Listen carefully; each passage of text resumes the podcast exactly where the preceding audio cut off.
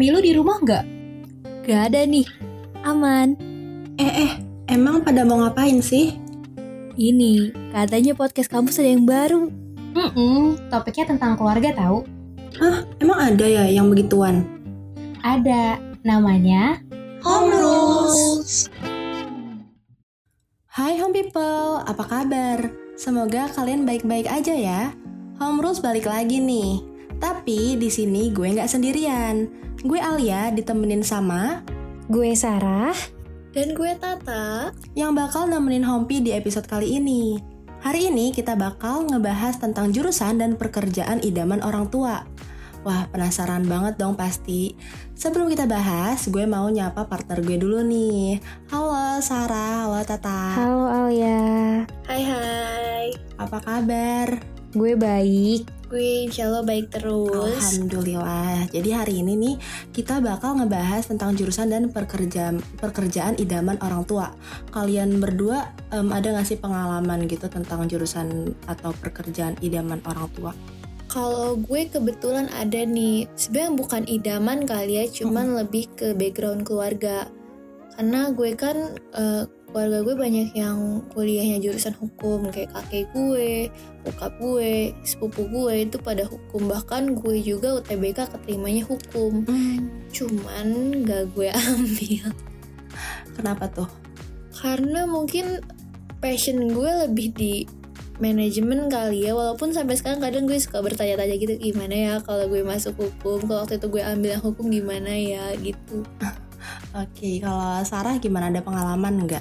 Kalau aku sih ada ya. Eh keluarga aku tuh backgroundnya rata-rata tuh kedinasan. Jadi tuh emang lebih memilih kalau bisa di sekolah tinggi kedinasan aja gitu daripada universitas. Tapi karena gue udah nyoba tes dua kali, eh bu- mungkin bukan jalannya gue di situ karena gue ngerasa dari diri gue sendiri juga emang lebih kayak kayaknya fashion gue tuh di universitas gitu. Gue gue kayaknya nggak bisa nih Ma, untuk untuk masuk ke kedinasan gitu.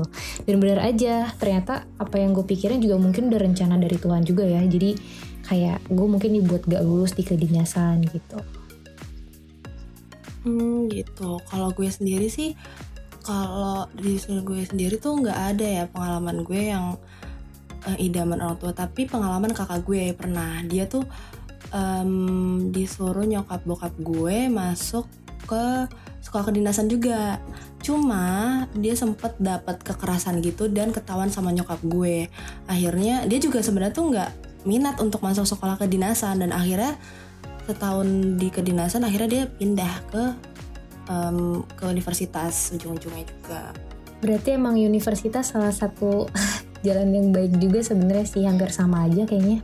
Iya, jadi nggak Mhm. yang semua orang tua mau tuh anak juga mau gitu. Cuma gue tuh eh, masih bingung gitu, kenapa sih kalau kayak ada salah jurusan gitu kan kayak kakak gue tuh salah jurusan dulu dia awalnya sekolah kedinasan terus akhirnya dia pindah ke universitas karena salah jurusan. Nah tapi itu kenapa em, penyebabnya? sebenarnya ya Al, salah jurusan tuh ada tanda-tandanya loh orang nggak semata-mata ngerasa kayak duh gue kayaknya salah jurusan itu itu ada kayak ciri-cirinya dulu Hmm, soalnya kan gue nggak pernah gitu ngerasain gitu ya. Nah ya mungkin lo bisa kayak sekalian merhatiin juga nanti nih semakin kayak lo deket sama temen-temen kalau ada temen-temen lo yang punya tanda-tanda ini bisa aja mereka ngerasa salah jurusan. Misalnya nih ya mereka tuh kalau ditanya eh, apalagi awal kuliah kan suka ditanya tuh kayak kenapa kamu pilih jurusan ini gitu kan. Mm-mm. Nah orang-orang yang salah jurusan tuh cenderung nggak bisa jawab atau enggak biasanya jawabannya gini karena disuruh ortu karena pengen masuk univ ini ya gak sih sering Oh, yang iya, kayak gitu iya. tuh banyak Benar-benar biasanya tuh kalau orang salah jurusan tuh pasti kayak dia nggak bisa mendeskripsikan apa sih tujuan dia nggak sih? Iya kayak yang ya udah ya udah gue masuk sini kok kenapa? Ya nggak apa-apa gitu. dan kadang kalau ditanya cita-citanya jadi apa itu tuh antara emang gak nyambung atau belum kepikiran gitu Mm-mm. Iya benar-benar benar. terus juga nih ya selain emang dia nggak tahu dia sendiri nggak tahu kenapa dia masuk jurusan itu terus biasanya eh, mereka tuh ngerasa terbebani banget sama tugas-tugas yang dikasih kayak emang sih tugas tuh bikin capek tapi kan beda ya kita ng- ngerjain sesuatu yang kita suka dan ngerjain Mm. sesuatu yang nggak kita suka gitu Iya sih. Iya, benar banget sih kayak ngerjain tugas. Oh, gue harus ngerjain tugas ini karena emang untuk belajar untuk gue ke depannya gitu nilai gue ke depannya dari tugas ini bukan beda sama kayak yang ah ya tugas lagi kayak jadinya gak enjoy gitu gak sih ngejalaninnya Mm-mm, ngerasa kayak bodoh amat gitu. Gue mau bisa atau nggak bisa ya udah. Jadi jatuhnya nanti kayak kenyontek gak sih? malah ngejoki ntar ujung-ujungnya Iya iya banget itu itu gue waktu SMA nih gue kan SMA-nya IPA ya sedangkan gue ngerasa passion gue itu sebenarnya di soshum gitu Hmm. Jadi SMA tuh bener-bener ya udahlah yang penting gue lulus aja ngerjain dapat tugas tuh kayak stres banget tapi kalau di kuliah walaupun ya lebih capek tapi gue suka gitu loh ya apa yang gue bahas Iya, gitu karena sesuai sama minat lo juga ya, Tak. Mm-mm. Dan lanjut nih ya, Heeh. ada lagi tandanya selain dua tanda tadi itu adalah ini mirip sih sama yang tadi, cuman ini mungkin lebih general. Jadi jurusannya tuh bener-bener bikin tertekan. Mungkin salah satu contohnya gini, gue ada cerita sendiri nih, ini cerita bokap gue. Tadi kan gue ngomong bokap gue tuh dihukum. Padahal sebelumnya dia tuh masuk teknik, politeknik. Dia tuh udah setahun di sana dan eh, secara akademis gak ada masalah sama sekali kayak nilainya bagus terus. Cuman kan kalau teknik tuh kayak menghadapi mesin terus kayak bener-bener em, berhubungan sama benda gitu. Dia tuh ngerasa stres gitu karena nggak nggak ada interaksi kan makanya dia ambil tes lagi dan milih eh, masuk jurusan hukum karena ternyata passionnya emang di eh, jurusan yang perlu interaksi sama manusia lagi. Oh, jadi kayak nggak ngejamin juga nilai bagus di suatu jurusan gitu nggak menjamin juga kalau itu sesuai sama minat Betul kita ya. banget. Oh ya guys, kalian tau gak sih sebenarnya kan tadi kita udah ngomongin ya tentang fenomena atau kenapa sih salah jurusan itu bisa terjadi gitu. Kalian tau gak sih kenapa sih uh, kita kadang-kadang tuh orang tua kita tuh milih jurusan sesuai keinginan dia walaupun terkadang gak sesuai dengan keinginan kita. Ada yang tahu nggak alasannya? Apa ya? Mungkin kayak emang sukanya gitu atau ada alasan lain, Sar? Hmm, setahu gue nih ya, dan ini mungkin dari pengalaman gue juga dan mungkin kayak tadi Tata itu biasanya tuh mewujudkan cita-cita orang tua yang gagal gitu. Misalnya eh, dulu tuh eh, opa gue tuh pengen banget anaknya itu ada yang masuk bea cukai gitu, tapi ternyata bokap gue nggak bisa. Akhirnya tuh turun ke abang gue gitu. Akhirnya abang gue yang bisa. Jadi kayak kayak cita-cita orang tua yang gak, dia nggak bisa wujudin akhirnya dia limpahin ke anaknya nih dia kasih challenging nih ke anaknya bisa nggak kamu untuk uh, gituin cita-cita papa dulu gitu kalian punya cerita nggak Gue sih kayak em, em, apa saudara jauh gue gitu sih kayak dia tuh orang tuanya polisi, polisi atau tentara gue lupa kayak polisi deh. Anaknya juga disuruh jadi polisi padahal anaknya tuh nggak mau, tapi tetap disuruh gitu. Cuma gue nggak tahu sih sekarang dia jadi polisi apa enggak. Pokoknya waktu itu ceritanya dia di, dipaksa lah untuk jadi polisi padahal dia nggak minat untuk jadi polisi. Hmm, berarti emang ada mungkin yang bisa ada mungkin yang enggak ya jadi sesuai kemampuan sih ya Mm-mm, bener banget. Oke guys, eh, ada juga nih karena mempertimbangkan faktor kemampuan ekonomi. Terkadang misalnya anaknya pengennya tuh di jurusan yang kayak kedokteran misalnya seperti itu gitu. Tapi kan mungkin orang tuanya nggak mampu ataupun orang tuanya ngelihat ah kamu kedokteran nanti jalurnya lama, eh, kuliahnya lama, sekolahnya lama gitu belum tentu dapat Mahal pek- juga eh, eh, mahal Iya, juga mahal gitu. juga. Jadi mungkin orang tua cari solusi ya udah kamu misalnya kalau yang hampir sama kayak dokter kayak perawat atau apa gitu kan bisa Iya sih.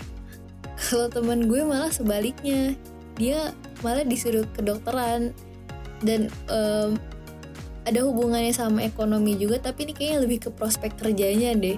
Soalnya dia artunya tuh nggak mau kalau misalnya dia dapat kerjaan yang si pendapatannya nggak jelas gitu.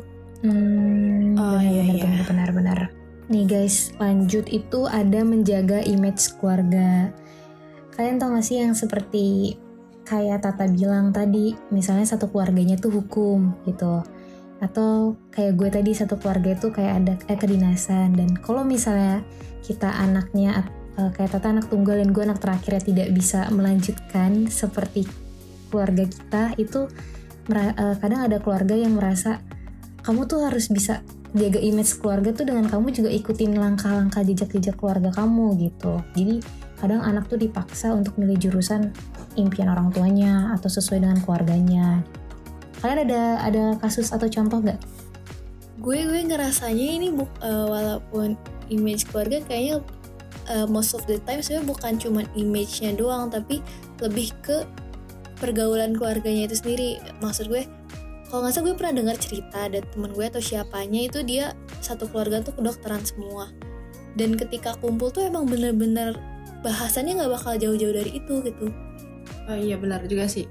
Beda lagi kalau misalkan misalkan eh, kayak anak terakhir dia ngelantur sendiri misalkan ke jurusan lain gitu. Jadinya ngobrol jadi beda nggak sih?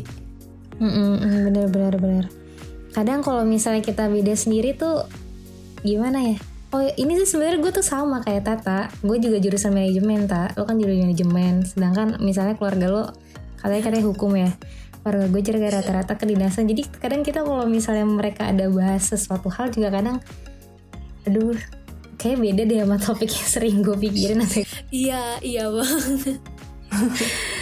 Oke lanjut itu kadang-kadang kenapa orang tua milih jurusan impian dia itu karena tidak mengetahui kemampuan kita.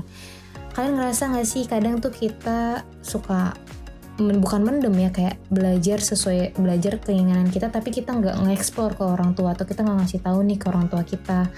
Sebenarnya kemampuan kita tuh di sini. Jadi karena kita udah kebiasaan nge iya iyain misalnya orang tua yang udah biasa nonton kita jadi kadang kita suka bukan eh, suka menutup diri kita untuk ngasih tahu hal kayak gitu. Jadi mungkin itu yang salah satunya alasan eh, orang tua tuh kadang milih jurusan sesuai dia karena dia tidak mengetahui kemampuan kita.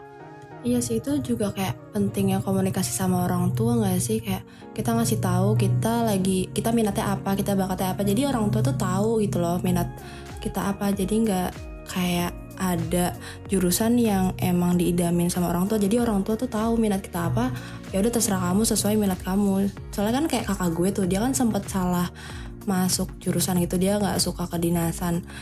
Karena dia tuh rada pendiam gitu tak saat orangnya tuh nggak nggak cerita jarang cerita. Kalau gue kan kayak apa apa cerita ke nyokap bokap gue dia tuh jarang cerita. Jadinya kayak ya udah diarahin sama nyokap bokap gue dan ternyata salah jurusan. Atau enggak ini enggak sih kadang tuh ngakunya yang kayak ah enggak itu hobi doang gitu. Enggak enggak mau diseriusin gitu. Padahal sebenarnya mereka tuh sukanya di situ gitu. Iya benar. Itu Ya, juga ya, bisa sih. juga. Eh, kita kayaknya buat home people yang ingat kita pernah ngebahas juga nih komunikasi keluarga di episode sebelumnya. Jadi emang peran keluarga dan komunikasi itu emang benar-benar penting sampai kayak kita bahas lagi di sini. Berarti emang komunikasi kalian harus bisa terjaga banget sama keluarga kalian biar apa yang kalian mau dan keluarga kalian mau bisa nyatu gitu. Yes iya karena bener banget. merembet ke mana-mana juga. Biasanya kalau komunikasinya udah bermasalah tuh suka jadi ke mana-mana masalahnya Nah, bener banget. Dan ada lagi nih, salah satunya itu adalah informasi yang minim tentang jurusan kuliah. Pernah gak sih ngerasa kalau eh, kalau orang tua tuh udah fokus sama jurusan atau eh, keinginan dia, dia sampai lupa kalau misalnya ada jurusan-jurusan lain yang bagus juga sama kayak jurusan keinginan dia untuk anaknya gitu. Misalnya kayak contohnya orang tua kita ngedoktrin kita ya udah kamu emang paling bagus tuh di- jadi dokter gitu. Padahal selain dokter itu mungkin ada pekerjaan-pekerjaan lain yang yang lebih layak atau pekerjaan yang anaknya mau yang bisa sama gitu kayak dokter itu. iya iya Mm-mm. banget banyak sih itu terjadi bahkan ini kejadian gue lihat langsung gue lagi di rumah temen terus temen gue tuh dia pengen masuk di cafe gitu kan. Ortunya tuh bener-bener ngelarang dan kayak ini uh, no offense to anyone yang di cafe tapi kayak emang agak ngeremehin di cafe. Karena mereka masih stereotip yang di cafe tuh berakhirnya seni jadi seniman gitu kan. Atau enggak jadi kayak iya. yang gambar-gambar doang. Padahal kan sekarang dengan perkembangan zaman DKV tuh eh, bisa ke desain grafis Diperluin. atau kayak apa itu kan Iya. bener-bener vital banget buat sekarang malah. Iya bener banget jadi kayak orang tua jadi ngeliatnya tuh eh, misalkan kayak kedokteran udah itu bagus nanti gede jadi dokter kayak keuangan juga nanti terjamin dan lain-lain padahal masih banyak juga jurusan yang nanti prospek kerjanya tuh juga bagus Nah, benar banget.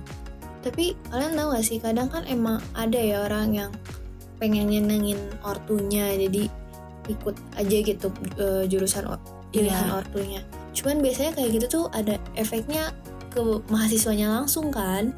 Mm, mm, mm, mm, mm. Biasanya kalau misalnya terlalu diatur gitu pasti ada efek atau dampak ke anak itu atau ke mahasiswa itu. Iya, karena kan yang emang ngejalanin kan si anaknya itu bukan orang tuanya. Nah biasanya efek yang paling simple, yang paling sering kita lihat tuh ya orang jadi males gak sih kuliahnya kayak kelas aja aduh Iya, kelas. ogah-ogahan. iya ogah-ogahan iya banget Heeh. terus juga jadi kayak apalagi biasanya kalau kalau kuliah itu kan di jurusan tuh biasanya emang mostly anak-anak yang di situ udah anak-anak yang berminat ke situ dan emang biasanya udah men- agak mendalami gitu kan beda sama sekolah bisa suka jadi insecure gitu kayak aduh teman-teman gue pada emang jago di sini gue kayak di sini cuman gara-gara disuruh doang Iya iya benar. Kayak jadi insecure gak sih kayak temen gue bisa dan gue malah salah dan gue malah jatuh nih ke jurusan yang gue nggak bisa gitu. Apalagi paling gue tuh pernah nemu temen gue yang kayak dia karena mungkin emang salah satunya alasannya ya karena salah jurusan karena orang tuanya. Jadi dia mikir selalu gue nggak bisa nih di jurusan ini. Tapi dia insecure sama teman-temannya yang bisa kayak harusnya gue tuh nggak masuk jurusan ini jadi selalu ngeluh gitu. Iya iya iya banget. Makanya emang sangat biasanya tuh kalau kita nggak antara kita tidak berdamai dengan pilihan kita atau emang kita nggak speak up tentang perasaan kita itu berakhirnya jadi jenuh kan kuliahnya jadi malah susah menyelesaikan kuliah kita gitu. Mm-mm, bener banget. Apalagi kita udah nggak enjoy, terus kita nggak suka pelajarannya, terus kita nggak suka sama dosennya. Ah iya udah itu mampu itu udah banget sih. tambah-tambah sih. itu udah merasa kuliah udah gue tidur aja gitu. Jujur gue kadang suka kepikiran orang-orang yang kayak gitu. Mungkin ini juga alasan banyak yang suka eh, bukan suka banyak yang berhenti gak sampai lulus gitu ya kuliahnya karena kalau skripsi kan bener-bener gimana kita ya gak kayak kalau tugas kan emang ada eh, acuannya atau kayak teman-teman kita bisa nyontek-nyontek juga tapi kalau skripsi itu bener-bener ya harus inisiatif sendiri kan dan kalau emang kita udah nggak suka ya capek gitu Iya. Iya pasti banget. Kalau skripsi itu bahkan uh, ada ya, gue pernah ngeliat konten di TikTok gitu. Saat lo skripsi itu teman-teman lo malah ngejauh karena mikirin dirinya masing-masing. karena Mm-mm. kuliah tuh eh, cenderung orang-orangnya lebih individualis dibandingkan Individu. SMA gitu atau SMP apa sekolah gitu. Iya benar. Dan juga nih ya biasanya efek salah jurusan tuh ini bisa dua kemungkinan antara mereka mencari kayak eh, mencari prestasi di tempat lain di yang bidang yang mereka emang mau gitu kayak ada tuh temen gue dia eh, masuk fakultas apa ya, kebumian tapi dia passionnya tuh di kayak software software gitu coding dan dia akhirnya aktifnya di organisasi atau kayak lomba-lomba yang berhubungan sama teknologi atau enggak Hmm. emang malah jadi sulit berprestasi sama sekali karena udah ya udah ngedown gitu kan udah jenuh udah nggak mau ngapa-ngapain Mm-mm, Benar-benar.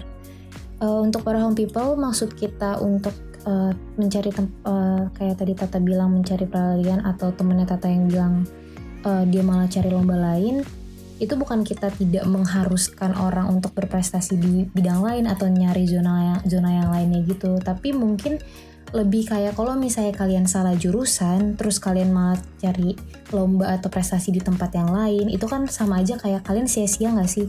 belajar di tempat yang ini tapi kalian malah mengikutinya di tempat yang lain gitu belajar di jurusan hukum tapi kalian Iya. malah mengikutinya lomba desainer itu kan malah nggak cocok jadi bikin apa ya kecapek capek buat diri kalian sendiri. Capek pikiran capek tenaga capek fisik dan lain-lain. Itu malah buat jadi kalian nggak efektif dalam hidup. Kalian nggak tahu tujuan kalian hidup apa gitu. Kalian mau bekerja di mana gitu.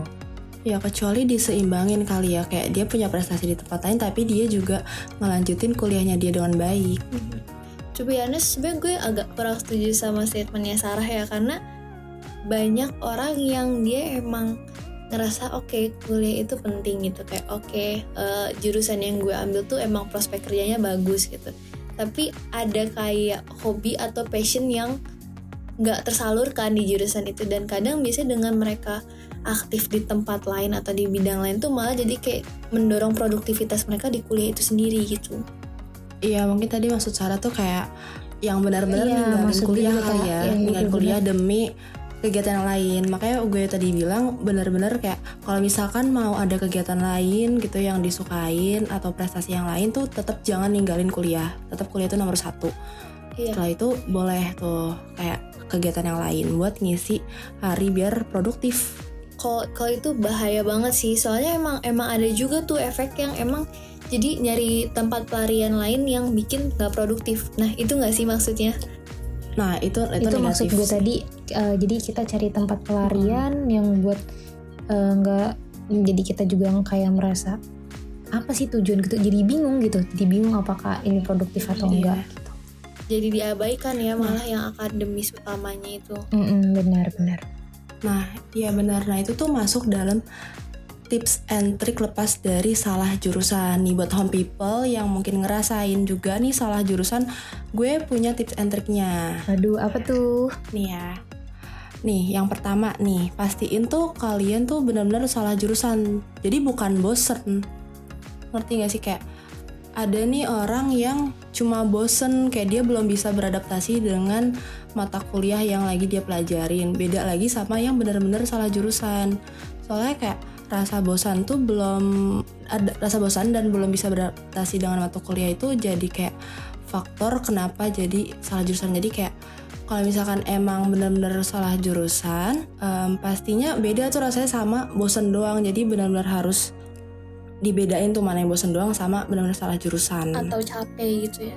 Mm-mm, pasti kan kayak kita pasti bisa dong kayak aduh bosen nih gue belajar mulu aduh capek ngerjain tugas. Tapi bukan berarti itu salah jurusan dong. Mm, benar banget biasanya kalau kayak gitu karena mungkin karena bosan atau capek ada titik lelah karena setiap mahasiswa manusia itu pasti punya titik lelah. Walaupun di jurusan yang dia sukai pun kalau misalnya terus berterus kayak tugas atau uh, pelajaran yang masuk ke dia kan pasti ada titik capeknya titik lelahnya. Mm-mm. itu beda banget sih sama salah jurusan. Itu cuma bosen. Jadi jangan salah ya guys. Terus juga kita tuh bisa gabung di UKM yang ada di kampus kita yang sesuai dengan sama minat. Yang tadi kayak kita udah sebutin gitu loh kayak em, kita bisa ikut sama kegiatan lain. Walaupun jurusan yang kita ambil salah bukan berarti tuh kayak kita dengan mudahnya gitu bisa pindah jurusan. Kita bisa tuh ngembangin passion atau minat kita di unit kegiatan mahasiswa yang ada di kampus. Terus juga pilih UKM itu yang benar-benar nge- ngewadahi passion sama minat kalian home people. Hmm, ini sama kayak yang tadi kita perdebatin bukan perdebatan yang kita omongin tadi nggak sih? Yang tadi gue bilang yang Iya, cari bener produktif tadi yang boleh cari di tempat yang lain gitu.